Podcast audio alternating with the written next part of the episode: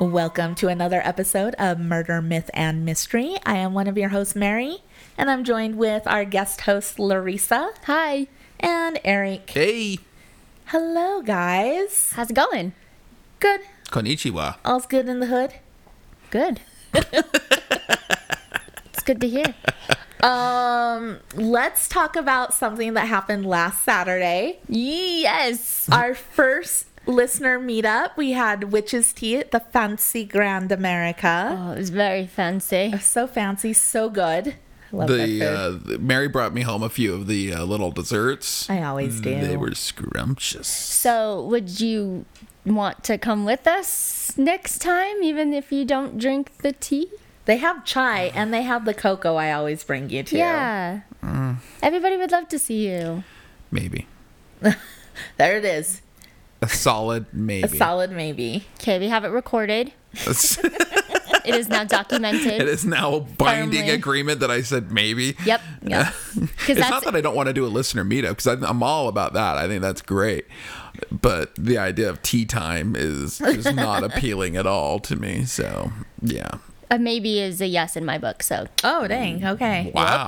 So I just want to give a huge shout out to the listeners we got to meet, and that was Dari, yes. Erica, Michelle, Celeste, and Courtney. Oh my gosh. And fun fact. And Mm-hmm. Jamie, Oh, and Jamie. Sorry, Jamie. Yes. Oh my Don't goodness. Forget Jamie. I can't. I can't. I had her in my head because I was going to mention she won the witch's hat costume. Correct. She um, incorporated a myth we spoke about, and it was Baba Yaga.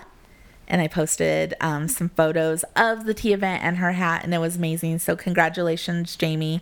She won the Golden Witch. Yeah, it was a pretty amazing hat. Yeah. yeah, it was, great. the pestle and mortar and the chicken Mm-hmm. the leg chicken house. leg house Yeah. yep, and the bones Yeah. Mm-hmm. it was perfect i was going to say i discovered and i don't think i told you eric because it's brother it's a brother and a bunch of sisters oh, the the Terrys and all that. Yeah. Oh, Yeah. Yeah. yeah. i asked them who was the one who first listened and got everyone else involved and it was courtney Oh, okay. so she's the one who got uh, Celeste, Pete, um, Hillary, and Candace. I Oh, hope I named them jeez. all off. That's Man. the top of my head. Holy cow. So yeah, they all live down south. Well, Well, yeah, south to us. so, yeah not down Springvale, south. Provo area. Yeah, about 50 miles Utah. south of us. Yeah.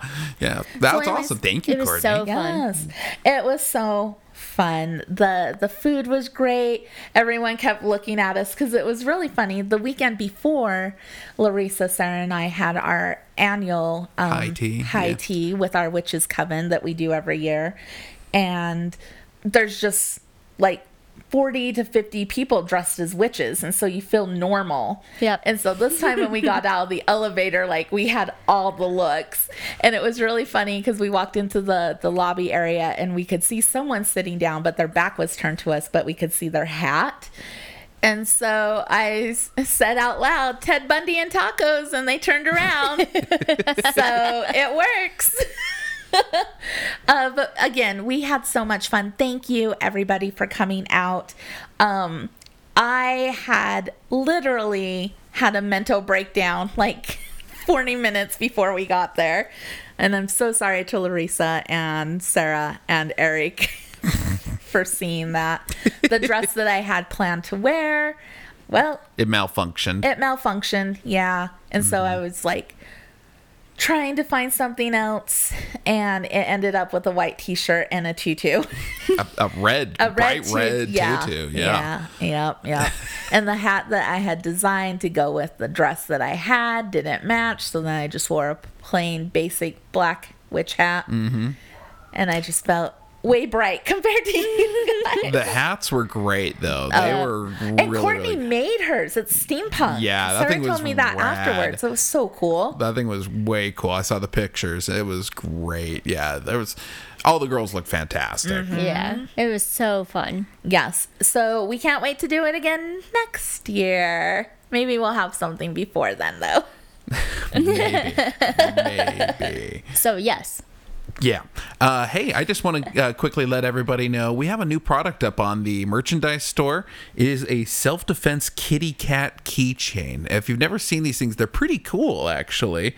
They're, they'll, well, it's obviously a keychain, but it, it works kind of like a brass knuckle. You stick two fingers through little holes, and then it's got two big points on it uh, that are the cat ears, if you will, that are more or less like self defense blades that you can use. And they're pretty great, these things are. So we uh, got our hands on some, and so we have them on the store now for seven bucks. So if you're interested in those, check them out. Uh, we're, we're pretty excited about them. Also, uh, we have a promo going ending soon, the October 31st, that if you spend at least $15 on the merchandise store, you can also add a decal to your order and then put in the promo code of free decal and you'll get that decal for free. So pretty easy to remember. All just one word: free decal. So base really your order comes to twenty dollars, and then with the code it comes down to fifteen again. So yeah, take advantage of that, guys. We've and had we've a number had of a people. lot of people. Yeah, Yeah, the I've been decals. making decals so much. Yeah, a lot of decals going out. So you can pick any of the decals that are on there. We have a bunch of different styles. I think there's like what five, four or five different uh, decal styles. I want to say, and then a number of colors to choose colors, from. plain colors, and then there's glitter, holographic. There's some pretty cool designs. Yeah, yeah.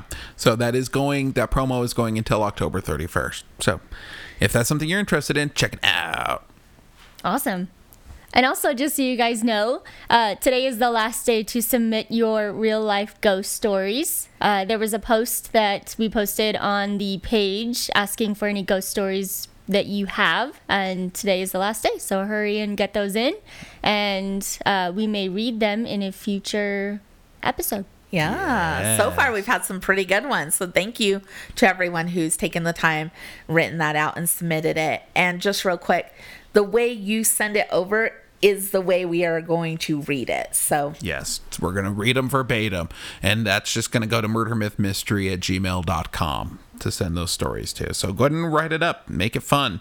And we will, uh, we'll, well, we may, I should say, read it in an episode, like we said. So Yep. And then just real quick before we get into the murder, thank you to Meredith. She sent me a cute little Halloween gift. It was Uncle Fester with a light bulb in his mouth. Oh, it was a The pop. pop Right. Funko. Yeah. So cute. But what I was going to say, that just popped into my head. Um, the Halloween card exchange, send those cards out today. yeah. And then I will be posting an official thread on the 25th. And this is where you can come in and post and say thank you to, you know, the people that you got your cards from. cool. And thank you Remember- in advance, everybody, for participating. That if you are participating, Yes. But again, if you do sign up, make sure you follow through. And that only a card is guaranteed. Yeah. If you go in above, above and beyond, that's awesome. Good for you. But you just need to send a card. That's all that's expected. So, yeah. All right. I'm excited to see what people send. Yeah. Yeah. They're fun. Yeah. Don't post them in the page, like Mary said, uh, until we have a designated date. Uh, we'll have a post up for it that you can post them in. So, cool. All right. Should we go ahead and get started here, gang? Yes. Sure. All right. So, Larissa, what have you got for us today? I was actually going to say, so who's got murder? Ah. But I'm bumped. She's always throwing us off that way. I know. Yeah. She's a jerk. Yes. She just gave me a shocked look. How dare he? Me? Everyone thinks she's so cute and Sweet, sweet. little Larissa. Uh-huh. Uh, she's got everyone fooled. She's a redhead. Remember that. Can't trust them. No soul. No soul. No, and they can't become pirates either. Why? Because It's you a have rule. no soul. Yeah, it's a rule. That should make you. Everybody knows that gingers can't be pirates. that should make you even more like a pirate. No, because ma'am. there's no soul. There's been a lot of books written about this. Mm. This, Okay, it's do a myth scientific, on it, and I will believe it. scientific evidence. Okay, that pirates can gingers cannot be pirates. Okay, Sorry. yeah. Sorry. you have to find another water profession. So can I dye my hair back brown and then be good? No, I like it red. Yeah, you, the red works with you. I like it. What is the natural? Uh, it's a more strawberry blonde Okay. color. I think I saw pictures of you younger Yeah. with that, but I couldn't remember. yeah. I've had every color in the book, even purple. I've had purple. I like purple. I like purple a lot too. Yeah. All right, tell us your murder. Okay. Uh, so I was a little bit ambitious with this one. Oh. Um, I saw this on the list when you guys first asked me to do uh, sit in for Sarah while she was out on maternity leave, Oh, and okay. I immediately put my name down for it. This is a listener request from two people, which is even more crazy. Kelsey from Facebook and Jane from Instagram. Okay. I'm going to talk about the Amityville murders. Ooh, okay. Ooh. Yep. So this was originally posted under uh, mystery because the house has a whole mystery thing, and we'll get Right. into it. Uh, but I uh, there's a whole murder thing that that started the whole thing. So I wanted to talk about that. You can go as far as you need to with Amityville, man. Yeah. Listen, I've got my pillow and my blanket. You just take us on this ride. Okay, don't fall asleep though. I won't. We start hearing snoring over here. Yeah. Maybe. Maybe. All right. well, I'll just yell once in a while to keep you awake. Just a random shriek, banshee shriek over there. I like it. All right. Yee. All right. So I'm going to start off by talking about Ronald Joseph DeFeo Jr., who is also known as Butch. So that's what I'm going to refer to him throughout this murder. Uh, he was born September 26, 1951, in Brooklyn, New York. His father, Ronald DeFeo Sr., was a successful car salesman who worked for his father in law at the Brooklyn Buick dealership. Uh, he did well for himself. They uh, had a, an upper class, uh, upper middle class lifestyle, um, and his mother was able to stay home with all five of the children. Okay. Butch was the oldest of the five, and his sisters Dawn and Allison, and his brothers Mark and John Matthew. Okay. John Matthew. John Matthew. All right. That's interesting that he would go by both names Yeah. like that. All right. I don't know. Whatever. And in 1965, the family moved into the infamous 112 Ocean Avenue in Amityville, Long Island. All right. I'm so excited, guys. You are excited. That's awesome. You know, I was thinking about it. This might be my first murder topic, other than the John Monet and and all of that. Oh yeah, maybe. Is it really? I think she always gets stuck with yeah. Ah. Mys- yeah, mystery and Well, this is exciting then. I know. Anyway, uh, so growing up uh, was really tough for Butch. Uh, his father was very hot tempered, constantly fighting with his children and his wife. Uh, Butch was frequently targeted for his father's abuse um, because he was the oldest. Mm. He can son. take it. Yeah. Yep. And unfortunately, when he went to school, it didn't get any better. Uh, he was relentlessly bullied because he was a little bit overweight. And let's just be truthful kids are mean. Yeah. Yes. Yep. So, Kids are the worst, really. worst. A yeah. hundred percent. so, as a result of the bullying and abuse over the years, Butch acted out physically against his father as well as against the very few friends he had. Oh. Yep. Super sad. Uh, his parents became concerned about his actions and tried to get him some help from a, s- from a psychiatrist, as you would think. Uh, you would hope. Yeah. Yeah. Um, but of course, this didn't sit well with Butch and stopped going soon after it started. He thought he didn't need the help. Nothing's wrong with me. It's Nothing's the world wrong. that's wrong. That's correct. Uh, but instead of pushing the subject, his parents tried to incentivize the good behavior out of him by buying him many gifts, giving him cash, including a $14,000 speedboat. Whoa. This is in Whoa. the 60s or 70s at Yes. this point? Yes. What? Yeah, so they were trying to get him to act good by pr- praising him.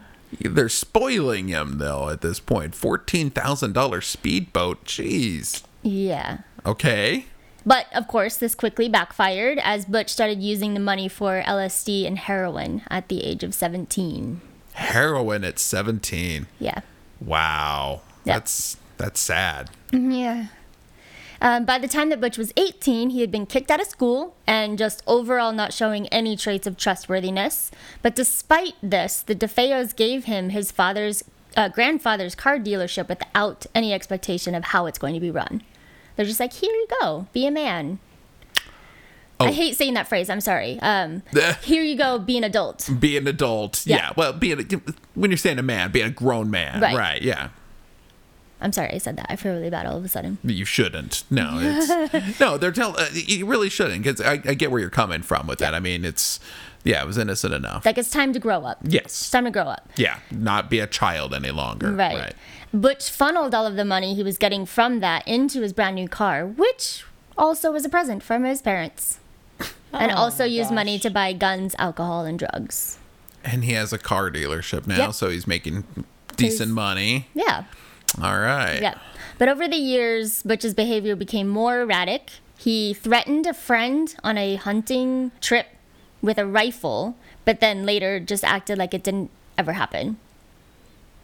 Like like it was a joke or something. Right. Oh, calm down, Bill. Yeah. yeah. Just kidding, it was a joke. Yeah. He also threatened his family with a 12 gauge shotgun and pulled the trigger. But luckily, it malfunctioned and no one was hurt. What? Ow. Okay. That's like attempted murder. Yeah, Whoa. yeah. Okay. A little sca- a lot scary. A Yeah. lot scary. A lot scary. A lot scary. I don't think that's proper English, but it is that. It- it- it's fine. It's murder, I'm myth, sorry. and mystery dictionary. Yeah, this is not a proper English. A lot scary. Yeah. So in 1974, Butch, now being 23 years old, started embezzling money from the car dealership because he felt like he wasn't getting enough money. I'm sorry, what year did you say it was 84? 74. Oh, 74. 74. Okay. 74. 74. He was embezzling money. Uh, and on October of this of that same year, he was trusted with twenty thousand dollars to take it to the bank, and decided to come up with an elaborate story to stage a robbery or an elaborate scheme, excuse me, to stage a robbery with his friend that would allow them to split the money. Uh, the plan actually worked up until the moment that the police came to talk to him about the money that was stolen. Yeah. because that's gonna happen. Oh, right? obviously. Butch just started going off on the police for some like it was just I He got can't bel- defensive. yeah he got very defensive, um, which obviously caused the police to question Yeah. if he was part of this. But of course, the police were trying to, um, if this was the case, they wanted to get it naturally, organically. So they offered to show him some mugshots of some suspects who could have um, been the robbers at the police station. But of course, Butch refused to go. His dad asked him why he's not working with the police, and Butch just threatened to kill him. Wow. He's got some serious anger and authoritative Yeah. issues here. Yeah. Sounds like someone you know. It does sound like someone I know. someone who might just be in this room right now. Uh oh. Larissa. anyway. I was the oldest of five.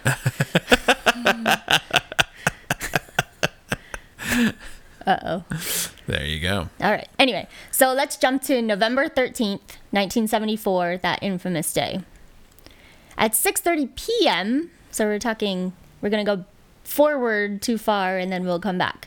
At 6:30 p.m., goes into his favorite bar yelling uh, which was Henry's bar, is his favorite bar, yelling, You've got to help me. I think my mother and father have been shot. And that's a quote.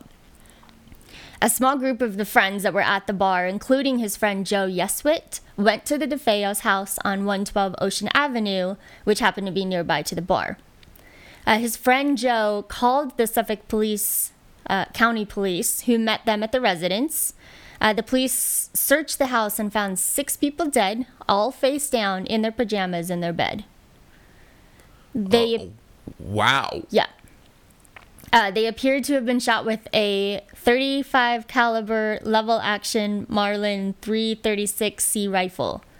Very specific. That is extremely specific. They appeared to be shot with this specific brand of rifle. Yeah. How are you supposed to know what they were shot with? I get what the, the caliber of bullet. Right. But to Yeah. narrow it down to the gun is pretty impressive. Yep, because, and I'll talk uh, about this a little bit later, but the gun wasn't there. Oh. So that's, it's very, you're right. That's very weird. Yeah. Um, but Butch was actually at this point taken under police custody at this time to keep him safe because Mm. I mean it just when you walk in there you think your family is under scrutiny of some kind. Let's keep you safe. They didn't immediately think of him as a sus- suspect. So this was his parents and his siblings then? yep, all four siblings and his both of his parents. Wow. Okay. Yep. Uh, when the police started asking him what he thought might have happened, he originally claimed that this was a mob hit by L- Louis Fellini. famous guy. Okay, sure. I've never heard of him. Can't be Um, uh, neither that have I. famous. I Yeah. don't know. When, And I when know my mob bosses. Oh wait, Yeah. no, no, I don't. Anyway, runs in the family, right? sure, yeah, sure, Growing up, I seriously thought there was a tie to the mob from every family. yeah. I know some Italians, therefore, yes. Yes. Okay. When the police evidence showed that the family was killed earlier that morning, around 3 a.m., Butch's story changed. Hmm. He said that Fellini and some associates broke into the house, held a gun to his head, and made him watch as his family was killed. Oh, now I remember.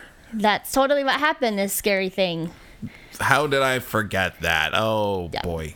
Well, so he said that he was so scared he actually went to work at 6 a.m. like nothing had happened to avoid being killed by Fellini and his associates. Ah. So it could have been out of fear, Eric. Okay, sure. All right.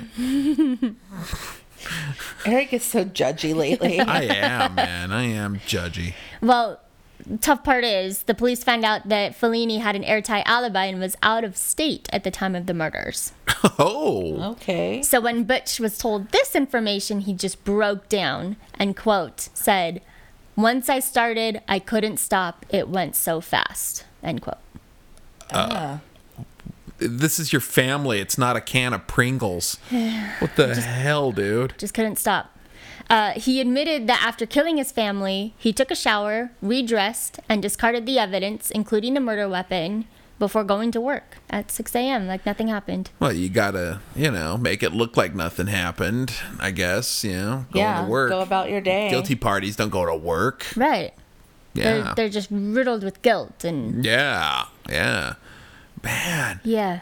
it they were all face down in their bed which uh, which i doubt that that's where they were all killed Actually, before we get into the trial and everything, I did want to talk about that um, because it was extremely crazy that it seemed like nobody in the house heard the gunshots. There Yeah. was no silencer.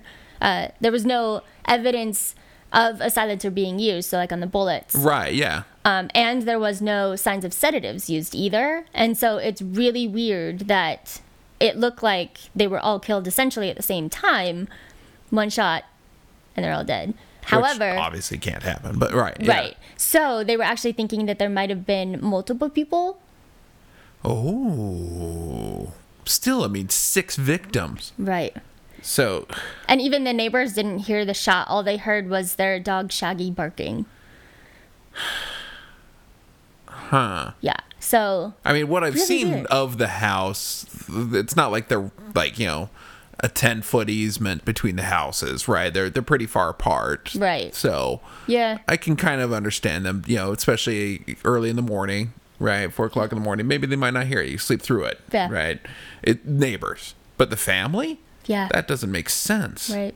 It's so crazy. That is weird. But all right, I mean, hey, I'm a deep sleeper, but I'm not that deep of a sleeper. I mean, Seymour starts barfing in the middle of the night. I'm up out of bed, you know. so- Before you even open your eyes. Yep. exactly. Same here. Dogs. So nothing will get you out of bed quicker. Gotta love them. Mm-hmm. All right. So, October 1975, they go to trial. Okay. His lawyer was William Weber, and his defense was that he that Butch was hearing voices that told him to kill his family, So insanity. which is something, yep, that goes along with what I'm sure everybody knows about this story. Uh, he presented a psychiatrist that testified that Butch has a dissociative disorder, uh, which means that you ex- uh, when he when he was experiencing the murder, it seemed like he was watching it and not being a part of it. Right. Okay. Got it. Um, however, the prosecution presented a psychiatrist that testified that Butch had an antisocial personality disorder, which meant he knew that he was doing it, but he had no regrets for what he did. Oh, okay. So no empathy, basically. He's Right. he's a sociopath, right? Exactly. So, a month later, on November 21st, 1975, Butch was found guilty of six counts of second degree murder and sentenced to six consecutive 25 to life sentences. Wow. Second degree, Second degree. huh? I know. Interesting. Okay. That's what I thought when I read it, too. All right. Well, so all right. So six consecutive sent. it wa- Is there a possibility of parole and with that? Yes. Okay. Yes. which we'll get into a little bit of that. So, even after being convicted, Butch's story changed about who killed his family and what happened that night. In a 1986 interview, he said that his sister Dawn killed his father. Then his mother killed Dawn and the other kids before turning the gun on herself. That makes sense, sure. Totes. Yeah. And she was face down. Right. Yeah. you just said it makes sense. You can't take back. Yeah. Yeah. No take backsies. Okay. In 1990, he filed a motion of 440 claiming that Don shot the majority of the DeFeos before he himself killed Don and said that his lawyer, William Weber, pressured him into the insanity defense. Hmm. Okay. Solid. Totally. Uh, regardless of all his appeals and the request for parole had all been denied. Good. So he is currently being held in Sullivan Correctional Facility in the town of Fallsburg, New York. Oh, he's still alive. Still there. Yeah. Well, I guess he would only be like what in his 60s, maybe 60s. 70s. Yep. Yeah. Okay. Yep. Interesting. So that was the story of the murders that um, lead up to the book and the versions of the movies that we've seen Okay. today. Which the only version I've ever seen was the one with Ryan Reynolds. Wrong version. That's the only one I've ever seen of it. I, I- never really had any appeal. I'm not, I'm not a big ghost movie person It anyway. really makes but- sense. In preparation for the story, I did watch both. yeah, the original and that one. Yes. Which one did you like best? Taking out eye candy, Ryan Reynolds. Oh crap! Never mind the fact that he's eye candy. Yeah. Honestly, I thought that you understood what was going on better in the 2005 version than you did in the original, but the feeling of it in the original felt a little bit more realistic A to Mm. me. little more spooky. Yeah, Okay. I'd So- agree. I like them both. All right. Obviously, I mean, production values have changed and everything else. So, Right. yeah. Yeah. Yeah, you're going to get a better product in the newer version as Right. far as that goes. But it doesn't necessarily mean that it's a better, Better, movie. yeah. yeah. Correct. Right. Yep. I'd still go with the original if I had to Choose. choose to watch one. Okay. And it was it was a book, right? Yeah. Yes. Yeah. Yep, and we'll talk about that actually right now. All right. Uh, so a month after he was, uh, Butch was sentenced, George and Kathleen Lutz purchased the house for eighty thousand dollars. Only a month. a month. Oh, there's a family. Well, after he was sentenced, and of Right. course that probably took some time. Yeah. and Which Which all was that a other year stuff. after the murders. Ah, Yeah. So it's yeah, it's been empty for a while. Right. Yeah. Um, they were told the murders happened in the house, but it didn't stop them from moving in with their three children. However, after 28 days of being in the house, they abandoned it and all of their possessions. Wow. Just up and gone. Screw this house. Everything about it. Everything about it. All right. Two years later, in 1977, Jay Anderson's book, The Amityville Horror, details an elaborate tale of hauntings and demons that terrorized the Lutz family, forcing them to leave the property. Uh, some of the tales in the book, as you guys know, George would wake up every evening at 3:15 a.m., the exact time that the murders happened. The daughter Missy began speaking with an imaginary person named Jody. Uh, Kathy claimed to had been levitating off of her bed and later finding welts in her chest. And then, after the book actually came out, the Lutz family came under scrutiny. Trying to get a little publicity and make a little money. Right. Right. Yeah. But they passed a lie detector. about Mm, Which what we've they talked experienced. about numerous times. They're not They're not. Yeah. They're not necessarily. You know. Yeah. Hundred percent. But they are a good indicator. They are a good indication of, I mean, truth and lie, but yeah, Mm-hmm. you can easily. Yeah. They can be Get around beat. those. Yeah. Right. but still, I mean, they're they're not military. They're not, you know, they probably have never trained for anything like that to be able to be the lie detector. So Right. Everyone should train for that. You just stick a tack in your shoe, right? So that every time that you have to tell a lie, you step down on it so your heart races. It's true, but there's also a method of Hmm. or you their do it when you tell a questions. truth. I think is what it is. You step on the tack. That way, they can't differentiate your heart rates. Right. you're Right. lying. Or Or if you do a couple quick gasps of air, like when you're answering a true question, it also like yeah, that won't be That's- obvious. yeah. Well, you just not do on it. everyone. Yeah. just- God, you're gonna fucking fail this thing. yeah, you're screwed. Sorry. Jeez. I, I do tell the truth all the time. guys. Well, yeah. I can't Goody lie. two shoes. Eh, Which I get. it. I mean, you know, when people start saying, "Oh, the house was haunted," you know, people are going to go, okay. like Eric is right yeah, now. well, I am the skeptic. Yes, it's true. I am a skeptic when it comes to things like that. But I mean, again, I've seen shit that makes me scratch my head, so Yeah. you know I can't completely discount it. But I think that usually most of those things are, oh, look at me, Right. Yeah, Well, let's talk about great segue. yo, look at That's- that man. I'm packed you full are of just segues on it today. Man, call me Steve Wozniak. I'm just segueing around all crazy here.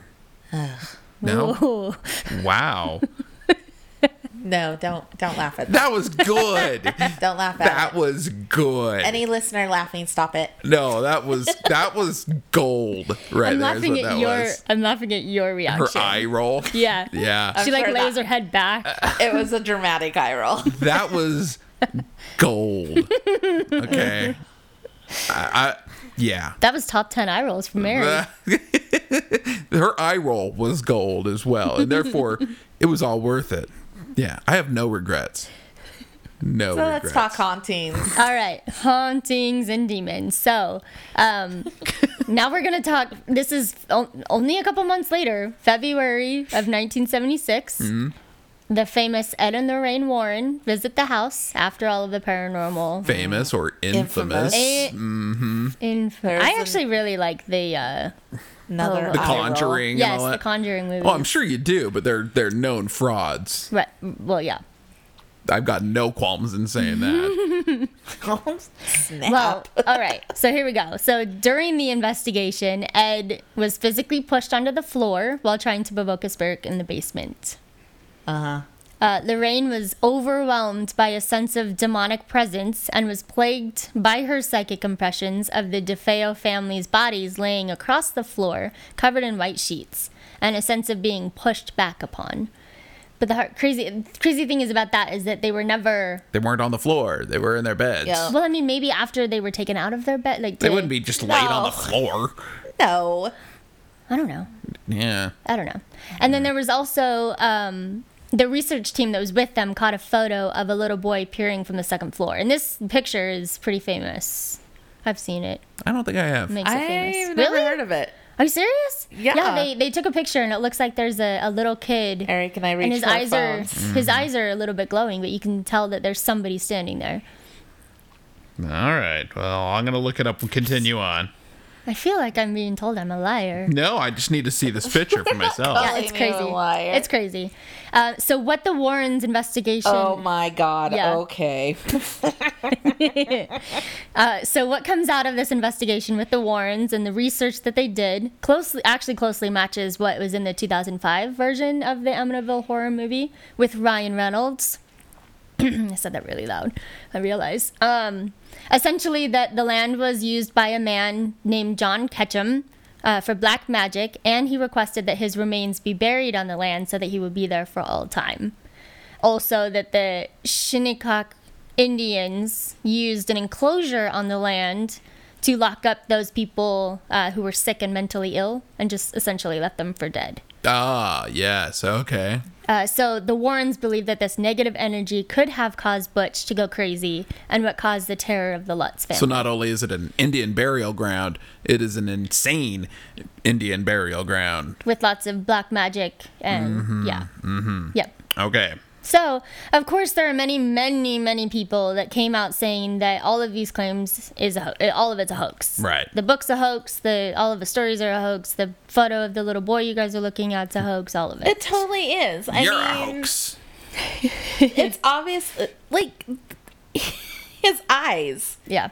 right? They're glowing. The ghost wouldn't glow. It goes and glow, and it looks like to me they probably set up like night cameras, right? And so Mm-hmm. it's like the infrared that's capturing it. And if you've done an infrared photo taken in the dark, obviously, the person's eyes are glowing. I have numerous photos to prove this. is Yeah. true. Yep. Well, again, I mean, Um, And this that is, is the, Warrens. most solid looking ghost I have ever seen in my life. Right. I mean, again, this is the Warrens. Yeah. They were known to fake things like crazy, and yeah. Yeah.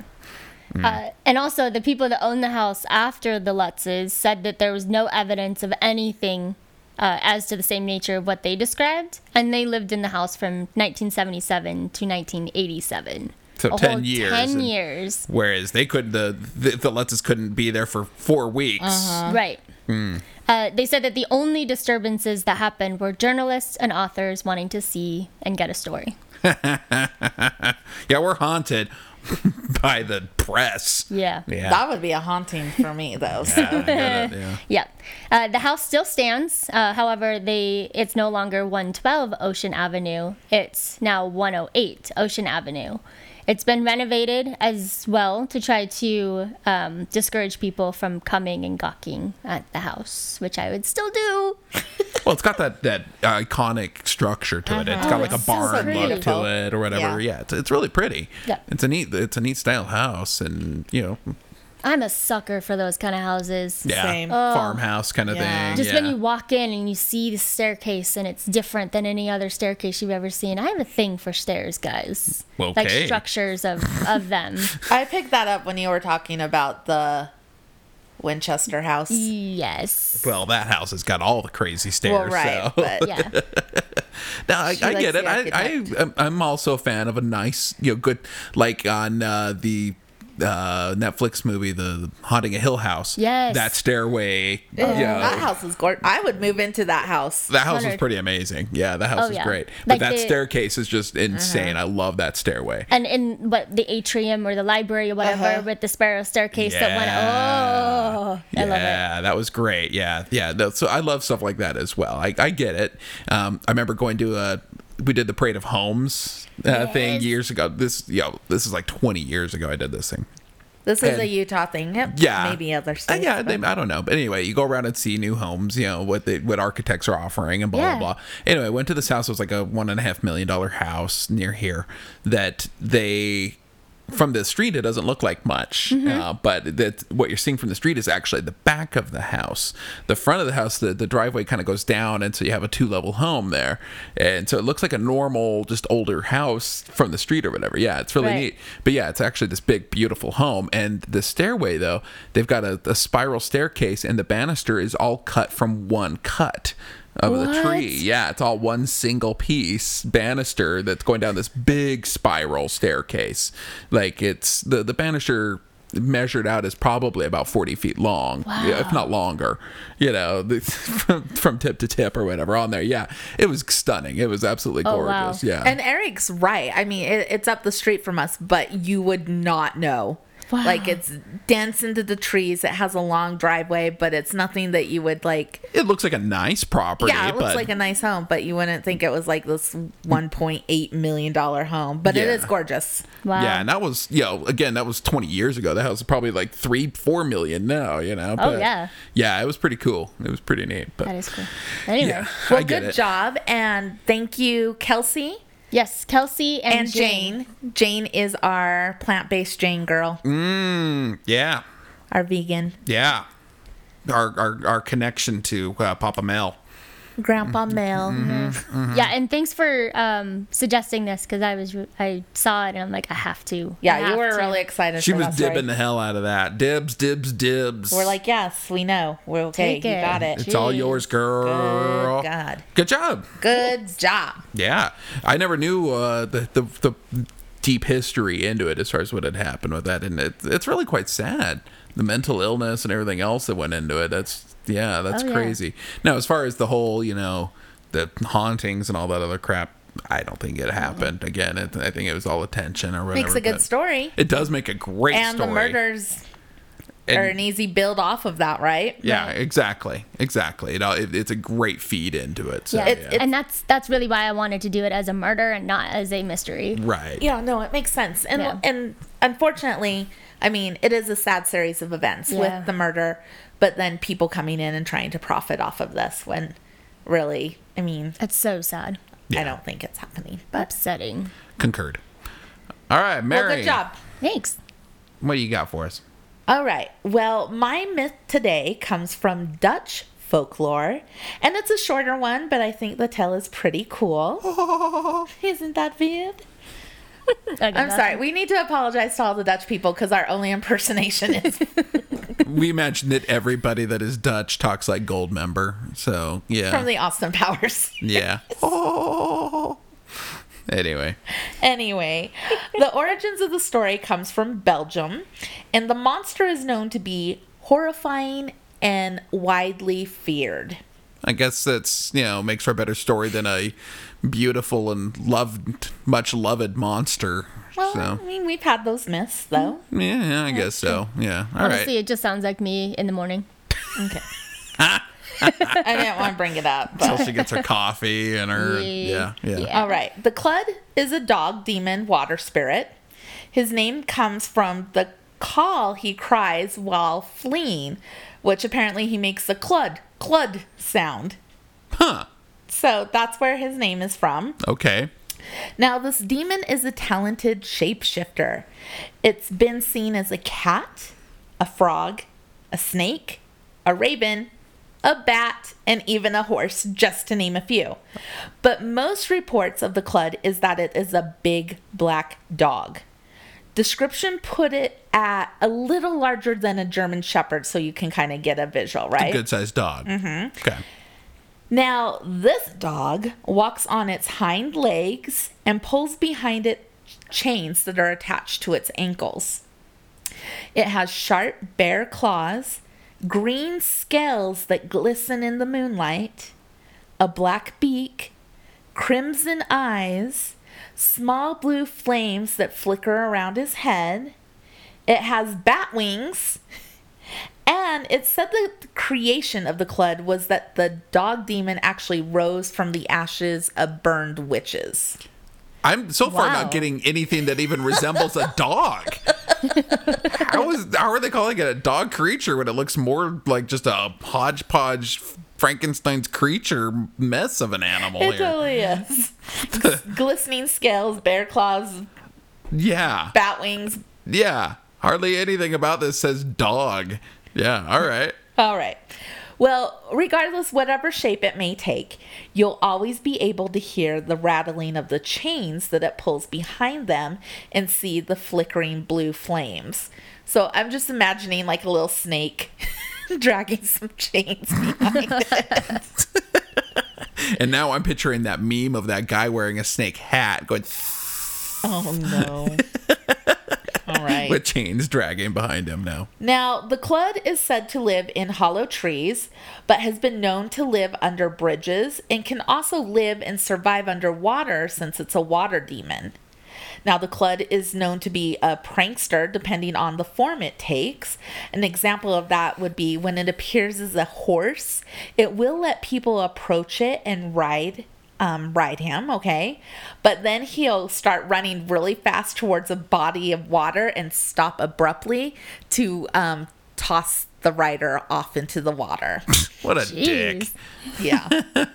Comedic gold. And but a then dick. it's also said that it- he pretty much like will just start laughing, like this demon laugh, full on big belly laughs. And when the person the person can hear this, but they can't see where it's coming from. So when they get up out of the water, you know, there's no horse, there's n- no source of the laughter, or anything. It's just gone. it just ma- dematerializes. Now, he can also make himself invisible to some and not to others. He likes to do this when there's a group of people around and only makes himself visible to one person and then taunts them by making them think they're going crazy because they'll be like, Whoa, did you guys see that dog walking on its hind legs? And everyone's like, What are you talking That about? dog Eric?" Oh, bird bat, dog bird bat snake creature. Yeah. So Mm-hmm. That is so mean. Man. But it's not all pranks, okay? Remember, I did say at the beginning he was a feared creature. Now, their favorite prey is children. It will lure the children to water, and there it will pull them in or push them in and hold them down. Damn. But don't get too comfortable thinking adults are safe, all right? Shoot. The clud does love to stalk its prey. So let's just say you're walking alone down a dark countryside road or a dimly lit sidewalk or walking back to your car after a long hike in the mountains and dusk is setting in. That's very specific, but Right? okay. I, I'm, I I, want you got to it. visualize this. All right. Got it. Then you hear a rustling in the bushes. Perhaps you hear some branches breaking under something's weight being pushed down on it. You look and you see nothing, but your pace quickens. Then the tall grass that was standing still earlier is now swaying, or perhaps something just flew by you, but now there's nothing. You see movement in the trees. This can all happen because they have immeasurable speed and they enjoy playing games with its victims before it attacks. And when it does finally get bored with the game, it will jump on your back and dig its claws into you. You won't be able to shake it off. Then it gets heavier and heavier and heavier until its weight finally crushes you. And when you're finally down, it's going to tear you apart with its claws and beak. All right. I'm not sleeping tonight. Now, I should warn you, you don't even want to try to kill one, okay? And the reason for that is if you were lucky enough to succeed, seven more will rise from its corpse. Holy Oh, shit. come on. They had to outdo a Hydra here. and- Yeah. wow. Yeah. all right. Yep. But I do have some good news. You can possibly escape the attack. Oh, good. It said if you're being chased by the Clud, you would want to pull out a handkerchief and throw it or drop it behind you. Apparently, the Clud will have to stop and rip the cloth apart fiber by fiber, allowing you enough time to get away. But it has to be a handkerchief. Has to be a handkerchief. Boogers or no boogers? Mm, I mean, I think maybe boogers might make the the like fiber stick together a little better, so that Okay. could give you some extra time. All right, all right. That that's just me. I don't know. I've never used one. Will so- an ascot work? Ooh, no, I don't think so. They're very picky. Uh, Okay. All right. Very picky. Wow. Darn it. so there you go. Wow. The clud. I am scared. Scared. I Don't, am scared. don't be scared. Too late. Wow. Um, I mean, only be scared if you're over in Belgium. that is an insane description of a creature, man. That's You know what? I, when I was writing this and reading about the different stories of it, it it did have me laughing because it's never been like something. It. I mean, obviously, the myth can be a little out there. right. We've done those before. Obviously. And but this one just kept going on. I'm like bear claws. Okay, yeah, yeah. I'm like green scale. Okay, sure. It just reminded me of like I don't know when we It- get together and we drink, you know, and we just start feeding off of each other and like, oh yeah, add this. No, and, oh no, add it sounds that, like and a add creature that. a five year old would draw. this, That's what level we get when we drink, though. So this is true. This I- is very true. I still can't picture it. I need to see a picture. they, yeah. I mean, there's a lot of. It- there's a photograph of it. Just kidding. How? Uh, yeah. Th- Whatever. Yeah. Eric is just so confused. I, I, it's not confused. It's just Wow. oh oh. Mary just showed us a picture. Yeah. That's nuts, guys. So that one's got fur, it's a dog. but it has scales. That's No, true. only when he shapeshifts or whatever. Uh, No, he does- does have. He he does It's supposed have to have scales. Yeah, that one it was furry. Mm. Get your act together, Dutch. Oh my gosh. Oh wow, now that's fun. I like a good crazy just what myth, you know? yeah, that- you- it, it sounds like one of those that someone just threw together to scare their children Yeah. yeah. real quick, which is a lot of myths. But this Oh, one's obviously. just yeah, like- especially those water ones that are like, stay away from the water. yeah. it's- I just imagine like a drunk dad, yeah. uncle, drunk uncle. What else is about it? Well, fireplace. it's got a beak. Oh, what else? bat Oh, uh, It's black. wings of a bat. Yeah, Blue scales. flames, and and it rose from the ashes of witches. you can hear it go, clud, clud, as it's running away. All right. Well, I don't think Larissa's going to have nightmares anymore. Uh, no, it's still gonna happen. Clud. Stop. Where's my Reminds me of the scary stories. Right. Cool it, man. Get yourself a band aid. Yeah. All Okay, right. well, anyways, there it is. Bloody fingers. All you. right. Thank you. That was good. Oh, That was good. That was. All right. So that leaves me here uh, with my mystery. I need to give a uh, thanks here to Alicia, who submitted this suggestion to us a ways, little ways back. Oh, So, Right. Thanks, Alicia. yeah, thank you, Alicia. All right. So, what is art?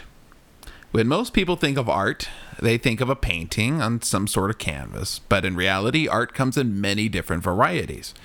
Besides the obvious things like drawing or coloring, there's graffiti art, sidewalk art, chalk art, digital art, performance art, dancing, statues, music, acting, miming, body art, and so on and so on. You get the idea. Within these different genres of art, there is good art, bad art, thought provoking art, and everything in between these. But even these labels are fluid because what may appear as a masterpiece to one person may be trash to another, and vice versa. If you happen to live in Philadelphia or New York City, then there's a good chance that you may have seen the subject of my mystery today. But much like a lot of other art, you still may have ignored it or just didn't think twice about it. But it's just art, you may be saying to yourself. First of all, art is never just art. Art is made to make the world a better place, to stimulate your mind and make you feel something. So art should not be taken for granted. But more important to my story is the fact that this particular art installation, or rather installations, display a message that has been boggling our minds for more than 30 years. The Toynbee tiles, as they have come to be known by, are a series of hundreds of license plate sized mosaics found imprinted into the roads of a number of eastern and midwestern cities across America, as well as a small number in South America. The greatest concentrations of them can be found in Philly and New York, but they have also been found in Boston, Pittsburgh, Cincinnati, Cleveland, St. Louis, Detroit, Tulsa, and a few other U.S. cities. And nobody knows who put them there or how they did it. Now, if that isn't weird enough, they all display roughly the same message on them. Placed in carefully placed color matching mosaic tiles is the message that says some variant of Toynbee idea in movie 2001 Resurrect Dead on Planet Jupiter. At first glance, it looks like a bunch of nonsense. But when you start breaking it down, you can kind of see where the artist is trying to go with this. We'll start with the most obvious part. Movie 2001 is a reference to the classic Stanley Kubrick film, 2001 A Space Odyssey. Now, if you've never seen the 2001 movie, it's a slow burn, even by Kubrick standards, and a mindfuck. Where it comes into play here is that part of the central storyline is about a man that is reborn during his space mission to Jupiter. While being reborn versus resurrected are obviously two different things, they're close enough that we can at least see where the artist is going with it. The Toynbee idea part of the message is a bit more obscure. The general consensus amongst the Toynbee tile enthusiasts is that it is in reference to a religious historian and philosopher named Arnold J. Toynbee. This Toynbee guy was a pretty deep thinker and had some interesting thoughts about the afterlife. In his own words, Human nature presents human minds with a puzzle which they have not yet solved and may never succeed in solving, for all that we can tell. The dichotomy of a human being into soul and body is not a datum of experience. No one has ever been or ever met a living human soul without a body. Someone who accepts, as I myself do, taking it on trust, the present day scientific account of the universe may find it impossible to believe that a living creature once dead can come to life again. But if he did entertain this belief, he would be thinking more scientifically if he thought in the Christian terms of a psychosomatic resurrection than if he thought in the shamanistic terms of a disembodied spirit. If you got lost at all of that, don't worry. Basically, what he's getting at is that though nobody has ever met somebody that's just a soul with no physical body, it may be possible, scientifically speaking, to return the soul to a body and bring someone back from death. Toynbee also believed that the afterlife is not something that just happens, but rather it's something that we create. Put all of this together, and it sounds like our mystery artist may believe that resurrection of the dead may be possible, but it involves going to Jupiter. So, who is this artist and what the hell is up with them? well, nobody knows for certain. But despite the huge number of tiles that are out there, it is believed that the majority of them were made by the same person. This is based on the layout and style of the mosaics as well as the materials used. Speaking of materials, for years nobody could figure out what these things were made of, and they're still not positive. Mostly because it's hard to examine them thoroughly since they are literally bonded with the road. It is believed that they are made out of some sort of linoleum or thin rubber cut into mosaic pieces. They are then coated on the front with tar paper, like you would use to roof a house, and then a thick layer of tar on the bottom. The tiles are always found in the road, and some of these are located on streets that are busy 24 7, like Manhattan. So the running theory is that they are dropped from a hole in the floorboard of a car while driving. Then the passing cars proceed to run them over, which in turn presses them into the asphalt and pushes the tar up in between the tiles, essentially gluing them into place. As more and more cars run them over, the more sealed to the asphalt they become, and the tar paper is eroded away, exposing the message beneath. The first tile was spotted sometime in the late 80s, but they started showing up in earnest around 1992. That's when Philadelphia resident Bill O'Neill started noticing them anyway. He noted that they all had the same basic message on them with small variations, like some actually had Kubrick's name on them. This started a bit of a scavenger hunt for Mr. O'Neill. He started wandering the streets of Philadelphia trying to find the tiles. Before long, even more of the tiles started showing up, some of them with additional sayings included on the tile. These footnotes, if you will, stated things like murder every journalist, I beg you, Oh. or submit, obey, and other seemingly paranoid messages about how the media and the government are trying to get him. One message even states that he had to flee the country to England for a while. I say him because even though we have no idea about the artist, let's face it, only a paranoid white male conspiracy theorist would do such a thing. But I could be wrong, it's happened once before. Once? Well, once, yeah. O'Neill started a website to uh, talk about the tiles back in the mid 90s, and that's when he discovered that they weren't just in Philly.